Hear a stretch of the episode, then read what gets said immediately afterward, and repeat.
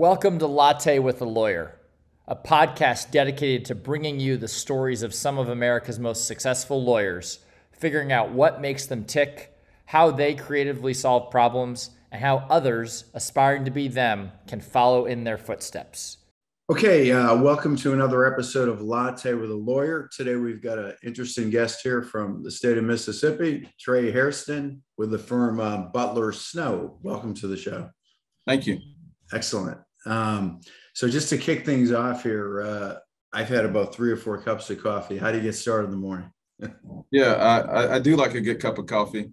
And one of my favorite cups happens to be a client's coffee, a Mississippian, and it's called J5 Cafe. Nice. And this coffee, I couldn't go with him on this trip. I got left out, unfortunately. I'll go the next time, but he traveled to Tanzania, Africa, East Africa, and selected the perfect bean for his coffee, which is in 100% Arabic Tanzanian bean, and it's a medium to full roast. I like it black, and it's phenomenal. That's amazing. Yeah. Wait, so, okay, so East, so around Kenya? I mean, where is that exactly? I think that is East Africa. I'd have to pull out the map to look, but I'm pretty sure it's on the east coast. Okay, interesting. Yeah. Very good. Yeah. So, some of the proceeds from the coffee sales go to HBCUs for scholarships and other low and disadvantaged income students. So that's pretty awesome of him to do something like that. Oh, excellent. What is there? There's an HBCU in Jackson, Mississippi. There are two, actually. There's Jackson State University, which is my parents' alma mater. Okay. A lot of great things happening for Jackson State, particularly in football with Coach Prime right now. And then my alma mater is Tougaloo College, a very small liberal arts college, but we, although small, we're proud and mighty. Mighty. I was going to say that. Yeah. No, actually, I do know the school. I think I mentioned you before we got on. I used to actually sell a solution into higher ed. So I became familiar with a lot of the schools across the country. So I know both of those universities. Yeah. And it's good stuff. So tell us about what kind of work you do in practice. So I'm a public finance and economic development lawyer. And the majority of the time, I'm on the public side of a transaction. So I'm serving as bond counsel to a governmental issuer. Okay. And what that means is generally I'm giving a bond counsel opinion. I'm opining to generally the tax exempt status of the bond. So there's a certain amount of diligence and analysis that has to be done to ensure that the bonds are actually tax exempt. And I draft all of the documents in connection with, beginning a public transaction like that to the end of the transaction and actually closing. And so funds are flowing from an investment bank or maybe even an institutional investor, some other type of financial institution from that particular entity to the public entity, and they're financing. It could be infrastructure, it could be water or sewer, it could be an airport, it could be a stadium, a museum, or some type of economic development project, mixed use, hotel, et cetera, et cetera. So it just depends on what's being financed as to what you're actually doing in the transaction. Yeah. On the state of Mississippi? No, not necessarily. Our firm, the public finance shop, has approximately 50 lawyers. we're in 20. We have 29 offices, fairly large public finance practices in Colorado, Louisiana, Georgia, Alabama, Louisiana, Tennessee. And so wherever those offices are, I'm not necessarily licensed in those offices, but I'll help out from time to time. And if I'm working with an underwriter serving as disclosure counsel or underwriter's counsel, that's one of those things that's sort of 50-state practice where you're serving a multi-state bank and you know, you're really not opining on state law. You're giving an opinion as to federal securities law. So that gets into those traded transactions, publicly offered transactions. So your client is the financial institution. And that type of transaction in that role, then yes, we would be working on behalf of the investment bank, ensuring that everything in the transaction happened correctly, based on securities law. So from a disclosure standpoint, is the offering document doing what it's supposed to do? And so that particularly pertains to publicly traded transactions. And so that's a private, I'd be on the private side of a public deal. Now, okay. I also work for developers when they have transactions and they're needing money. Maybe if there's a conflict, or maybe this is an institutional developer client, they're deciding to do a hotel and a mixed use type thing in a downtown area. In that case, maybe it's, you know, serving as developers counsel for tax credits, historic new markets, various types of incentives, or public money that's coming into the project. And I'm on that side of the table at that standpoint. Generally, I'm on the public side, but I find myself on the private side of a transaction too. What do you like better? You know, I think I like the public side a lot better. You know, from the standpoint of communities that truly need whatever they're trying to finance. Mm. If it's, you know, to me, an elected official in a small town, and maybe even big ones as well, New York City, or, you know, Jackson, or some of the smaller communities that I may represent, a mayor or an elected official really needs to do maybe 4 or 5 things: pave the roads, keep people safe, cut the grass, pick up the trash. If you do those 4 things, everything else will generally come into place and work very fluidly. And sure, you know, companies will begin to come and call on the particular city and, you know, locate there. So that's a lot of it. Now, some of the transactions get really sophisticated when you're doing something, you're financing like a hotel, conference center, downtown development. But at the heart of it, cities, municipal government issuers have tax exempt status. Right. You and I, we do not. So when we go to the bank and borrow money, it's taxable. But cities have that privilege under federal law. And as a result, they borrow money to do projects, and there's a process for it. And so that's I enjoy it. That's really fun, particularly when you're doing something innovative and you see that change happen in the community. It's worth the while. Yeah, yeah. So you do a lot of work for the city of Jackson, I would imagine, too. Yeah, you know, I have the past few years worked on a transaction for the city right now, a planetarium project where they're making some improvements to a planetarium that I, as a kid, when I was in kindergarten, I remember going to this very planetarium, the Russell C. Davis Planetarium. It's been closed for a while due to damage and other things. And we're working to kind of bring that back online. Another transaction I worked on for the city was the first of its kind for the state of Mississippi, where the city was authorized to levy an additional 1% sales tax. And that sales tax was being used to fund infrastructure projects. And for a while, they were just doing those projects piecemeal, pay as you go. As the money came in, then they would pay for the project. But the mayor, whose name is Shokwe Antar Lumumba, his father was also mayor and passed away as mayor.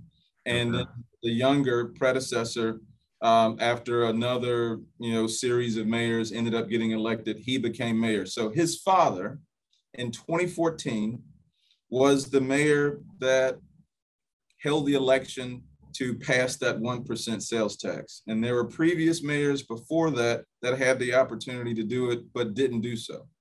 And he finally put it on. And then there were several mayors after that that just kind of paid as you go. But it was the older mayor that put the tax on, and it was the younger mayor who said, I'm going to leverage it. And he leveraged it to the tune of about $40 million to get some stuff done immediately. And so that's been a tremendous shot in the arm, really, for just general infrastructure, water, sewer. Now, there are some challenges in the city that the state and the city are having some political back and forth on how to get that done, but there are some small victories here and there that the city has been able to take advantage of.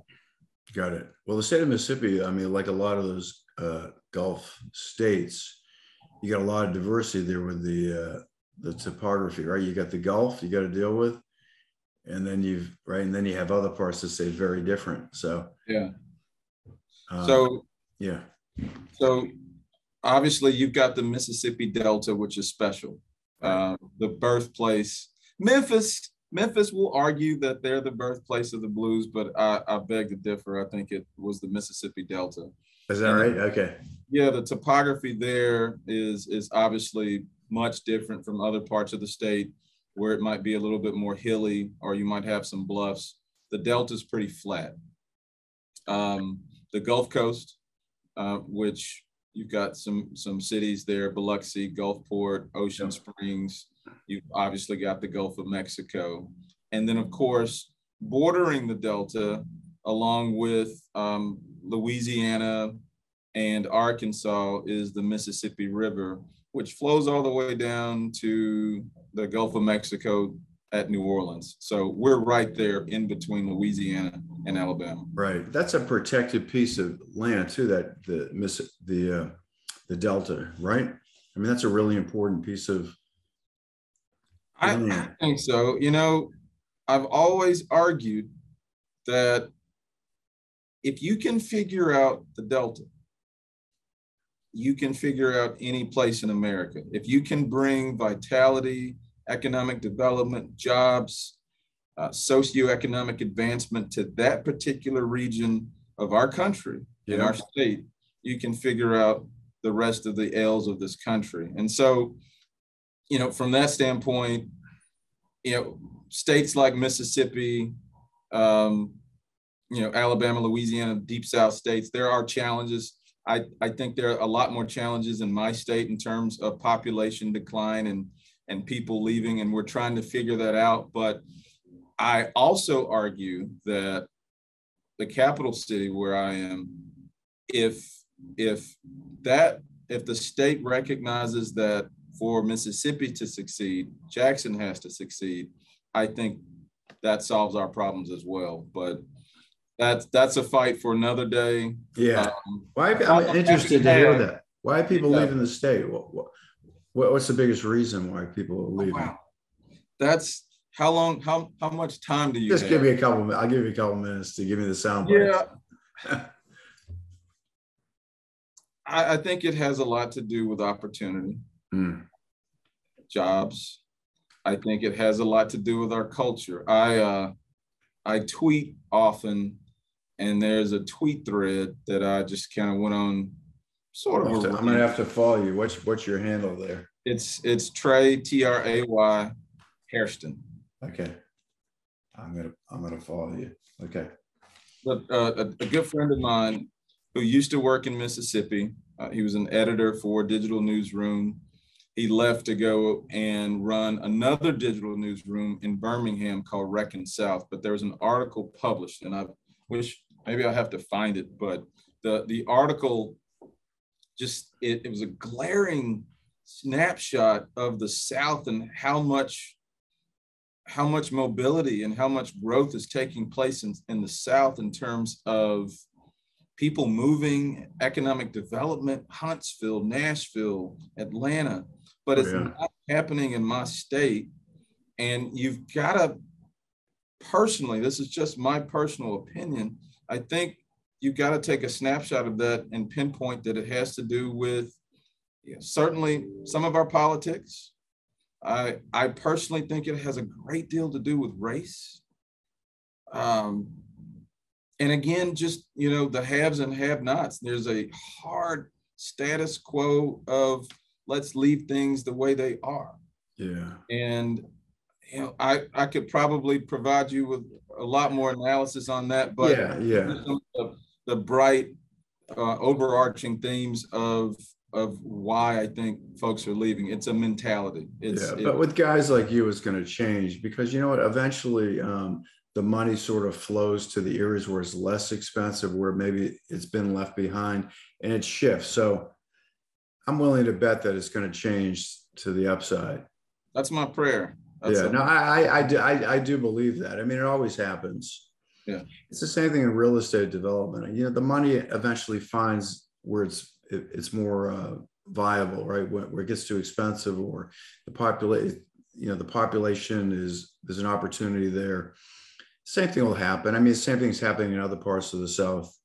So I'm sure that will happen. It's just, you know, the pendulum always shifts. Yeah, I agree. And when that does happen, I hope we open our arms and we're welcoming to all of that investment and all of the different philosophies, political stances, you know, whether it's diversity, race, et cetera. Yes, I hope we say come and we have our arms open. And that my friend is the challenge. I'm with you. I hope so too. Well, I mean, Jackson is known for being a pretty creative place, right? There's a lot of creativity that comes out of Jackson. Absolutely. It's great. You know, like I said, I grew up going to Jackson State football games. You would find me and my dad on any given Saturday night in the fall at Veterans Memorial Stadium, listening to the Sonic Boom of the South, you know, enjoying Jackson State versus Grambling or Southern or Valley or Alcorn. Yeah. And with that, you know, the vibrancy of the city, the music, the food, the culture, there's some absolutely wonderful things going on in the city. Just like there is the entire state with music. One of the projects that I financed was called the Mississippi Arts and Entertainment Center, and it's located in Meridian, Mississippi. Really cool project. Bond counsel, disclosure counsel, had some sexy tax issues. If tax issues can be sexy, they were sexy. But at the heart of it is a real celebration of some of our most famous artists, musicians, actors, Morgan Freeman, Oprah Winfrey, James Earl Jones, Robert Johnson, who famous blues musician, who, again, in my opinion, the birth of the blues was here in Mississippi. He's the one that allegedly sold his soul to the devil at the crossroads. So all of those things are explored and put on exhibition in this amazing 50,000 square foot museum that has video, virtual reality, just great interactive exhibits that every Mississippian should see. But you know, I would argue that anybody interested in the arts and just all things Hollywood should want to see.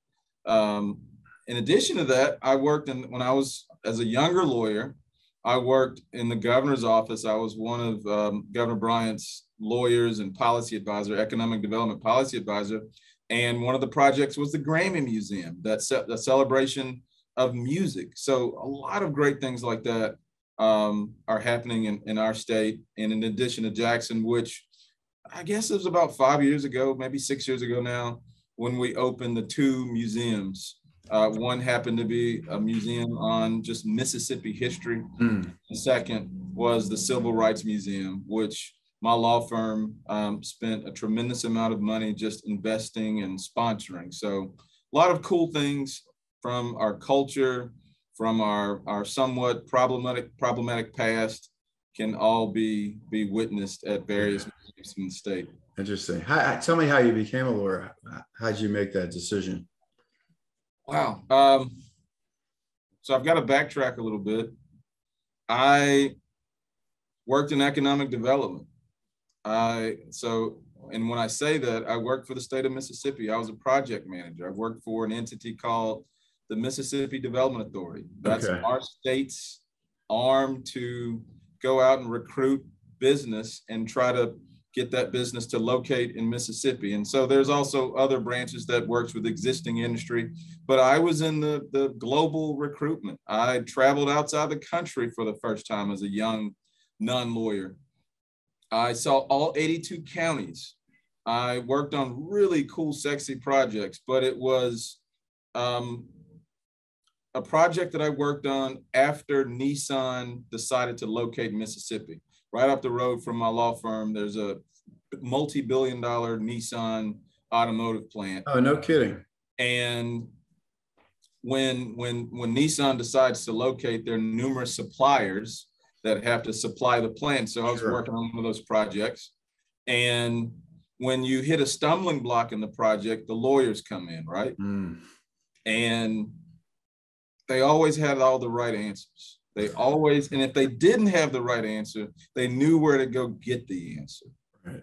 And they worked with incentives. They worked with bonds and contracts. Like, wow, that's really cool.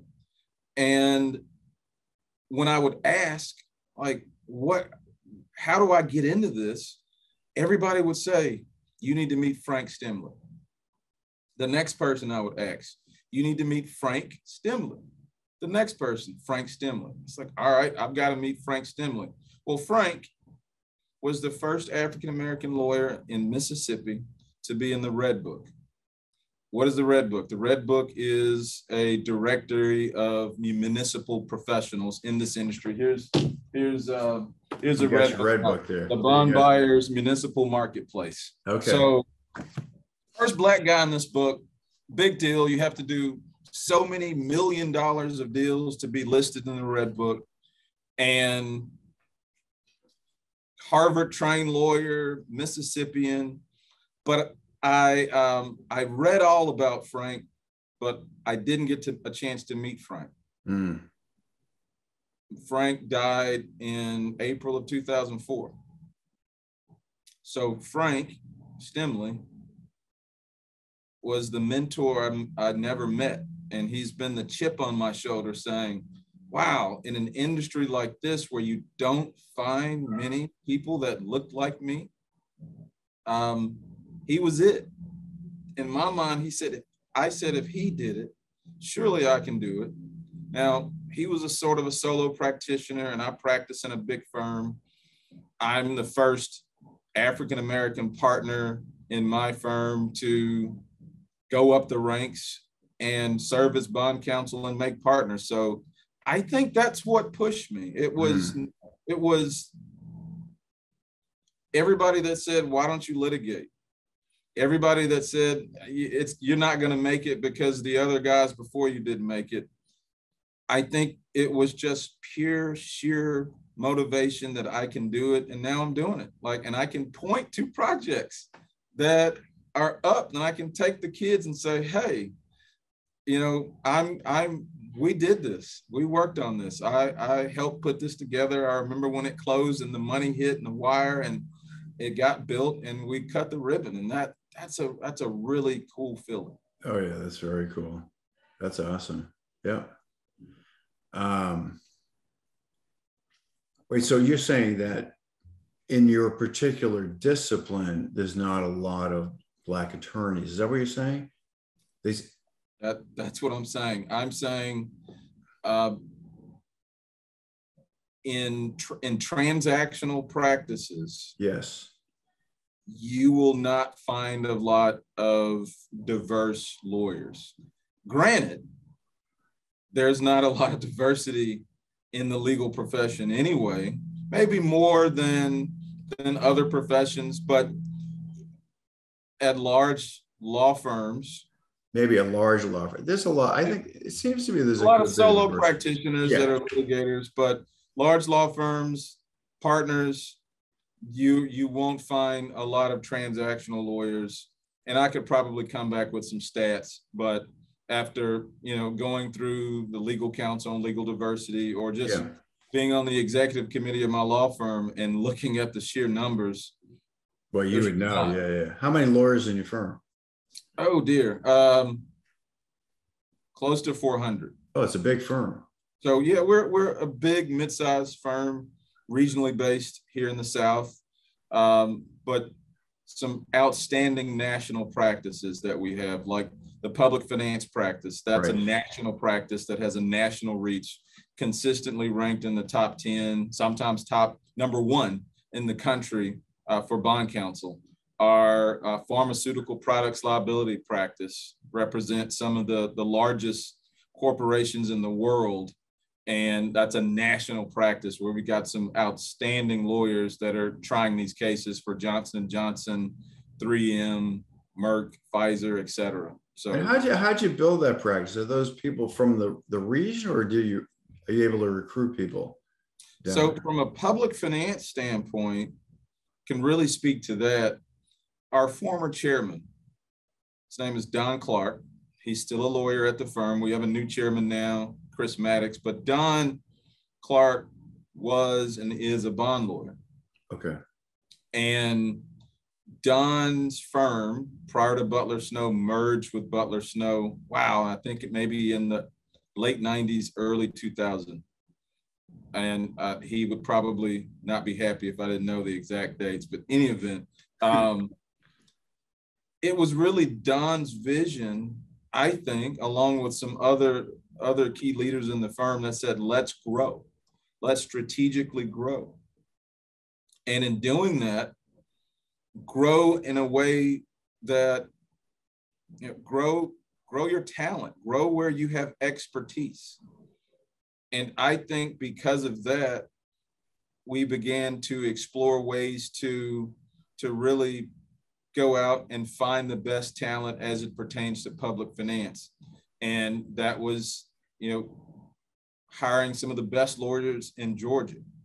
I think it was hiring some of the best lawyers in Colorado, where we kill it. Like, one of my colleagues is the former chairman and president of the National Association of Bond Lawyers. Another one of my colleagues, who's a phenomenal tax lawyer, was the chair of the Bond Attorneys Workshop, which is the annual training for all bond lawyers in the country. One of my colleagues is just an outstanding securities lawyer in this space. Another one's another outstanding tax lawyer. Some of us are great business developers that can help bring in this work in markets that we aren't traditionally in, but where we have offices. And I would argue that has a lot to do with your flexibility, diversity, and just sheer talent. So I think that's one of the reasons that we were able to grow so rapidly and have these national practices. Yeah, excellent, good. Well, listen, I know you're getting to a hard stop or you got to go. The last thing I guess I want to ask you is, do you guys use technology in the practice, and what's your view on technology? Sure. We're on Zoom right now, obviously. Yeah. I think that during the pandemic, I serve on the firm's executive committee, and I think there are 8 of us that serve in that capacity, and then the chairman. I remember in March of 2020, when we began to talk about this at the time, this novel, yes, COVID-19 coronavirus and just what to do. But between March 2020 and December 31, 2020, we probably met over 56 times as a committee on Zoom, dealing with serious, serious issues as it pertains to the firm, HR issues, issues involving PPP, issues involving do we close? Do we stay open? Do we reopen? Do we close again? You know, hybrid, you know, Schedule 3. We had all of these different levels of, we're going to move into phase A now, which meant hybrid of staying home. Certain people could stay, our service folks that we needed to keep the firm going, just all of these things to think through. It would have crippled us, extremely crippled us as a firm, financially, culturally, because of our unique culture, without technology. Strictly speaking, in terms of my practice, yeah, sure. I mean, there's always the virtual presentation, the PowerPoints, just the need to be able to connect and illustrate something from a property standpoint. If there's some interesting property dynamics, to be able to pull up and show topography with an iPad or something like that. So yeah, technology, it's certainly been our friend. It's been my friend and allowed us to get through this pandemic as seamless as possible. Excellent. This is good stuff. Well, listen, I know you got an important event to attend, so I'm going to let you get to that. What has been a really interesting conversation. What's the best way if somebody wants to reach you and do some business with you? Sure. Best way to reach me is by email or phone. Email address is trey.hairston@butlersnow.com, and Trey is spelled T-R-A-Y, and Hairston is spelled H-A-I-R-S-T-O-N. And my phone number here at the office is 601-985-4630. Excellent. Okay. Well, listen, again, it's been my pleasure to have Trey Hairston with Butler Snow here. We want to thank our sponsor, Motion Track. This does not relate to your business, but a lot of law firms use us to find nonverbal insights using AI for mediation and trials. But thanks again, and good luck with your kids' event. And it sounds really enjoyed having you. Many thanks.